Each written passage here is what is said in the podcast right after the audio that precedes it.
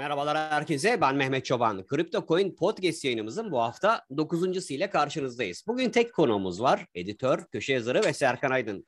Serkan merhabalar. Görüşmeyeli umalım her şey yolundadır. Teşekkür ederim. İyiyim. Ee, sizler nasılsınız? Aynı şekilde devam ediyor. Bir terslik yok şu an için. Görünen o. Serkan hazırsan hemen başlayalım istersen. Tabii hemen başlayalım. Ee, şimdi geçtiğimiz haftalarda en çok konuşulan konu işte Bitcoin'in kilitli Bitcoin'lerin kilitlerinin kaldırılmasıydı. Özellikle 18 Temmuz'da herkes Bitcoin fiyatında çok fazla bir hareket bekledi. Ancak o beklenen hareket gelmedi. Beklentiler bir nevi boşa çıktı. Şimdi o bir tarafa attık. Ee, yakın dönemde ise en çok konuşulan konu şüphesiz ki Bitcoin World B konferansı. Şimdi öyle bir konferans öyle bir zamanda yapıldı ki hem Asya'da hem Amerika'da hem İngiltere'de hem e, ABD kripto para karşıtlığının oldukça üst seviyeye çıktığı bir zamanlarda. Şüphesiz ki bu konferansın amacı tüm bu e, sistematik propaganda ve algı, algı operasyonlarına karşı dünyaya doğruları anlatmayı hedef edilmişti. Hani bunda şüphesiz ki enerji, bitcoin ve suç faaliyetleri, kurumsal yatırım ve riskler gibi konular aydınlatılmaya çalışıldı. Ancak bu konferansta en çok dikkati çeken konu şüphesiz ki Elon Musk. Yakın dönemde e, eleştirilerin çok sağlam odak noktasıydı. Eleştiri oklarının üzerine çekmişti Musk. Ancak bu konferansta tekrar Bitcoin savunucusu rolüne büründü. Şimdi ben öncelikle Serkan bunu sormak istiyorum sana. Şimdi Musk'ın tekrar Bitcoin savunucusu rolüne bürünmesini nasıl değerlendiriyorsunuz? Bitcoin tutumunu nasıl değerlendiriyorsun? Evet çok önemli bir konferanstı. Yılın en önemli konferansı olarak nitelendirilebilir aslında. Ben de canlı yayında izledim. E, gözüme ilk çarpan ayrıntı e, Elon Musk'ın tişörtüydü. Orada Evolution of Money, Darwinizm gibi orada da Elon Musk paranın evrimini e, böyle resim halinde gösteren bir tişört giymiştim. Tabii e, bir sürü podcast yayını yapıldı Batı'da ve Türkiye'de. E, Elon Musk'ın portföyünü herkes ele aldı. Elon Musk'ın tekrar Bitcoin e, ekosistemine olan desteğini herkes ele aldı. Ben bugün biraz daha farklı bir konuya değinmek istiyorum.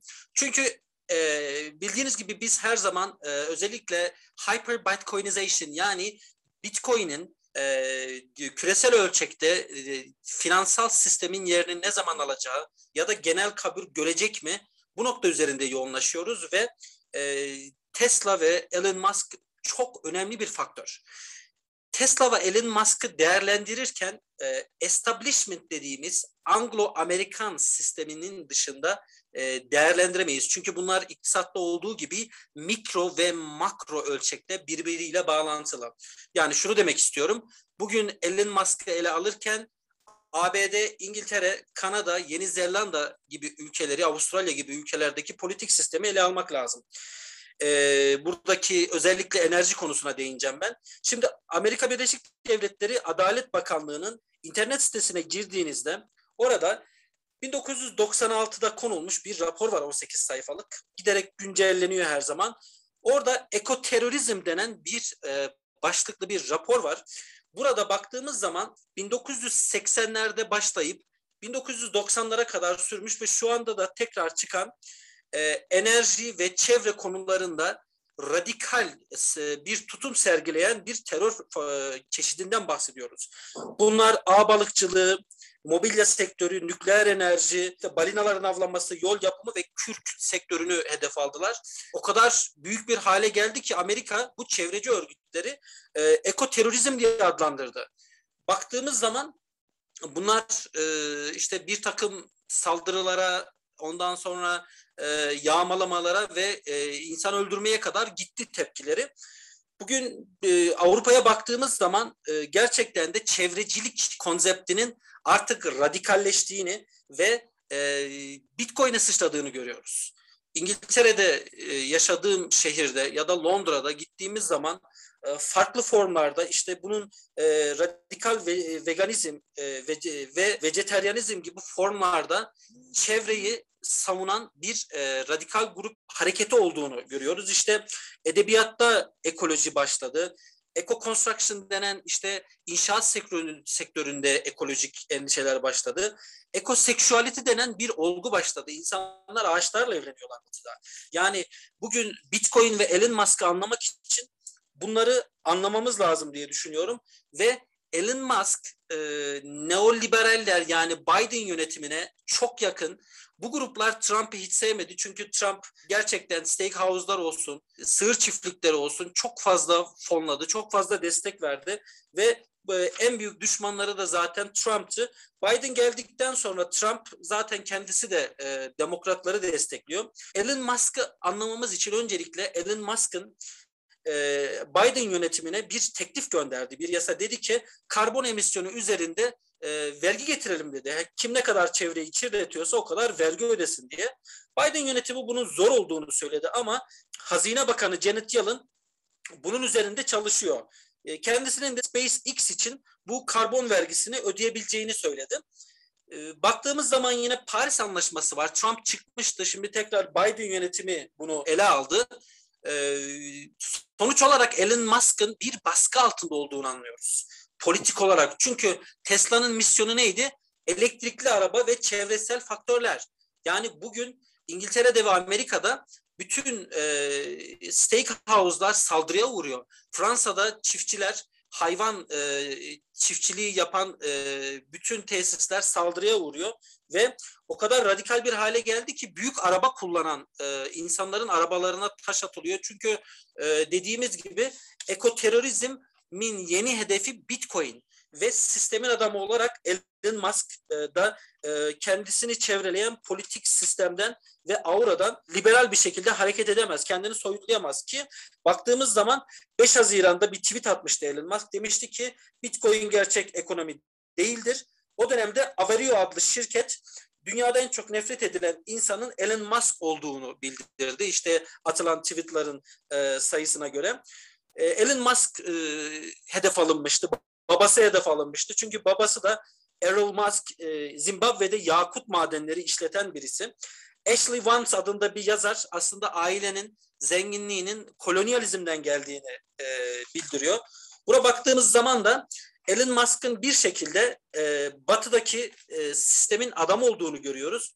Benim burada vurgulamak istediğim konu Elon Musk ne demişti? BTC'nin üretimine ve değiştirme sürecinde en az yüzde elli oranında çevre dostu olduğu zaman Tesla kabul edecek demişti. Şimdi son dönemlerde baktığımız zaman e, Bitcoin Madencilik Konseyi'nin bir raporu var. E, 12 tane tesisi anketine kattı ve bu 12 tesisin e, yüzde 67 oranında yenilebilir enerji oran, enerjiyle çalıştığını ortaya koydu. Toplamda ise dünyada Bitcoin'de yenilebilir ve sürdürülebilir enerjinin yüzde 56 olduğunu ortaya koydu. Yine baktığımız zaman Cambridge raporu var. Hash rate değişiyor. İşte 2019'da Çin'de yüzde 75 iken 2021'de yüzde 44 şu anda daha da azaldığını e, düşünüyorum. Ben çünkü Mayıs ayı verileri e, işte Teksas'a, Miami'ye, Kazakistan'a, Rusya'ya gittim. Rusya'ya gittim. Yani Çin işte kömürle e, fosil fosil yakıtlarla üretim yapan birçok yeri kapattı. E, Jack Dorsey'nin rüzgar ve güneş enerjisi ile yeni projeleri var. Yine son bir bugün Independent'da okudum bir makale. Orada da yine Coin Corner kripto para borsasının bir araştırması var. Yani e, Bitcoin işlemlerini daha etkin hale getiren, getiren Lightning Network'la birlikte yine e, yenilebilir enerjiyle birlikte gelecek 5 yılda e, Bitcoin ekosisteminde yüzde 90 yenilebilir enerji olacak. 2031'de ise sıfır emisyon geleceği söyleniyor. Şimdi tüm bunlara baktığımız zaman aslında Independent'taki makale Elon Musk'a şunu soruyordu. Madem yüzde 50 sizin için bir kriter, e, o zaman şu anda Tesla'nın Bitcoin kabul etmesi lazım. Yani e, aslında e, Bitcoin ekosistemi şu anda e, Elon Musk'ın kriter gösterdiği, sınır gösterdiği yerde e, ve e, Elon Musk gerçekten de e, Bitcoin kabul edecek mi? Tabii şu anda herkese heyecanlandırdı. E, kripto para e, topluluğunun Elon Musk'a kesinlikle ihtiyacı var. Her ne kadar e, düşmandan kahramana, işte kahramanlıktan düşmana Elon Musk'ın yanına çekmek istiyor. E, projeleriyle birlikte. Çünkü çok zeki bir insan. Bütün bunlara baktığımız zaman e, Tesla bir kere tek başına e, hareket edemez. Yani e, benim burada e, argüman yapmak istediğim konu aslında e, Bitcoin karşıtlığının, kripto para karşıtlığının batıda öyle bir hal aldı ki e, Elon Musk da sistemin yanında olmak zorunda. Bazen bakıyoruz işte geçen hafta Powell dijital doların e, olduktan sonra Bitcoin'e ihtiyaç duyulmadığı söylendi. Avrupa Merkez Bankası dijital euroyu e, iki yıl içerisinde e, hazır hale getireceklerini söyledi. Binance'a karşı sistematik bir saldırı var. E, İngiltere'de ki rasyonalizmin beşiği ülkede 11 milyon sterlin değerinde bir e, fon açıldı ve insanları kripto para birimlerine karşı eğitmek istiyorlar. Asya'da keza yine öyle. Yani Elon Musk aslında Çin'de de sıkışmış durumda. E, baktığımız zaman Elon Musk Çin'de satışları düştü.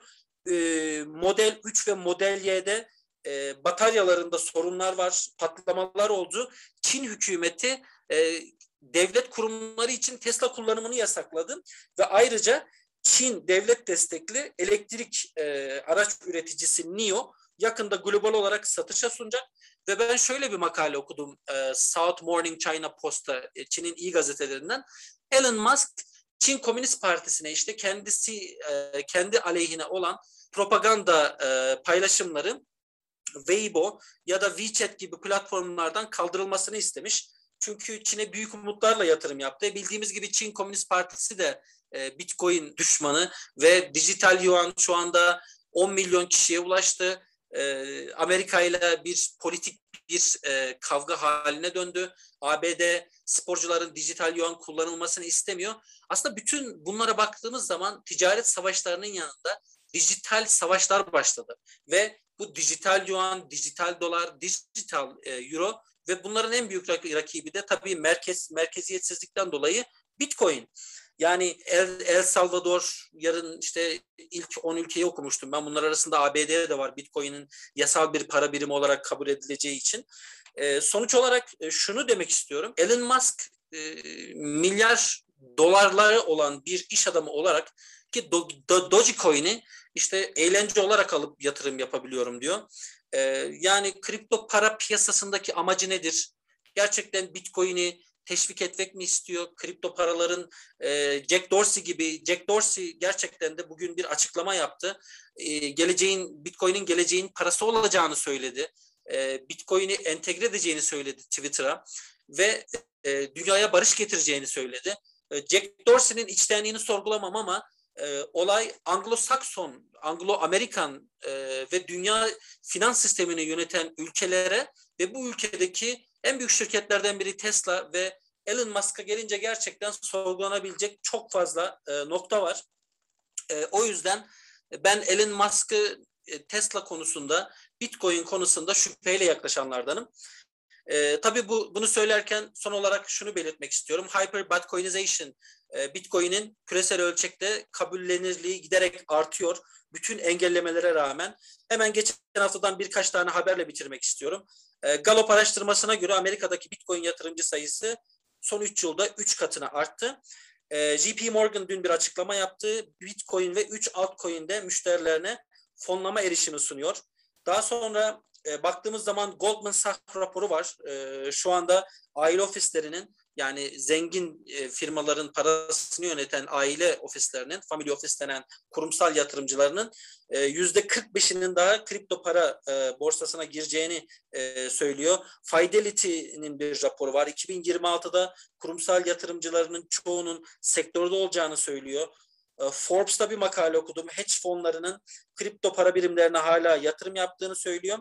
E, İngiltere'de kripto para hacmi ikinci çeyrekte yüzde otuz arttı. Asya'da ise yüzde kırk dört arttı.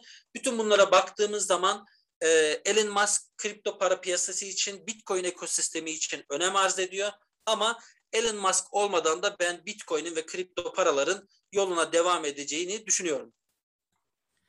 Serkan Elon Musk'ın bu söylemleriyle ilgili basında şüphesiz ki çok fazla yorum, çok fazla analiz çıktı ama bu açıdan en azından ben ilk defa duyuyorum. Ağzına sağlık diyelim bu konuyla ilgili. Çok farklı bir açıdan baktın.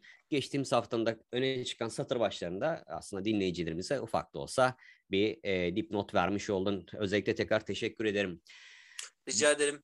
Bu haftaki konuğumuz editör ve köşe yazarı Serkan Aydın'dı. CryptoCoin Podcast yayınımızın dokuzuncusunu tamamlamış olduk. Bir sonraki yayında görüşmek üzere diyelim. Şimdilik hoşçakalın. Bu dönemde lütfen kendinize her zaman olduğundan çok daha fazla dikkat edin. Görüşmek üzere, hoşçakalın.